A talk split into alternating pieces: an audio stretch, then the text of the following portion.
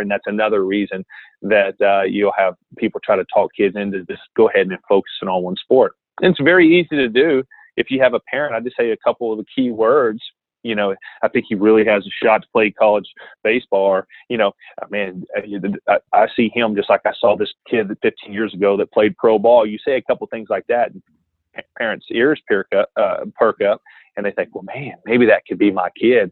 The chances of that happening is not very good at all. 5% of all high school baseball players get a chance to play college baseball, not Division I baseball, college baseball.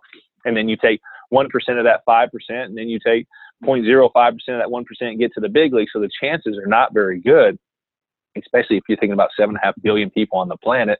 I put it in a calculator one day for my son, just at 500 million. It's as high as the calculator would go. And I say, so here are your chances. And he goes, those aren't good. And I said, yeah, you're right, kid. But there's still a chance. And I said, with your DNA code and the fact that I can teach you a lot of things that other kids may not be able to learn, you may have an opportunity to do it, but you're going to have to put in a whole lot of hard work, brother.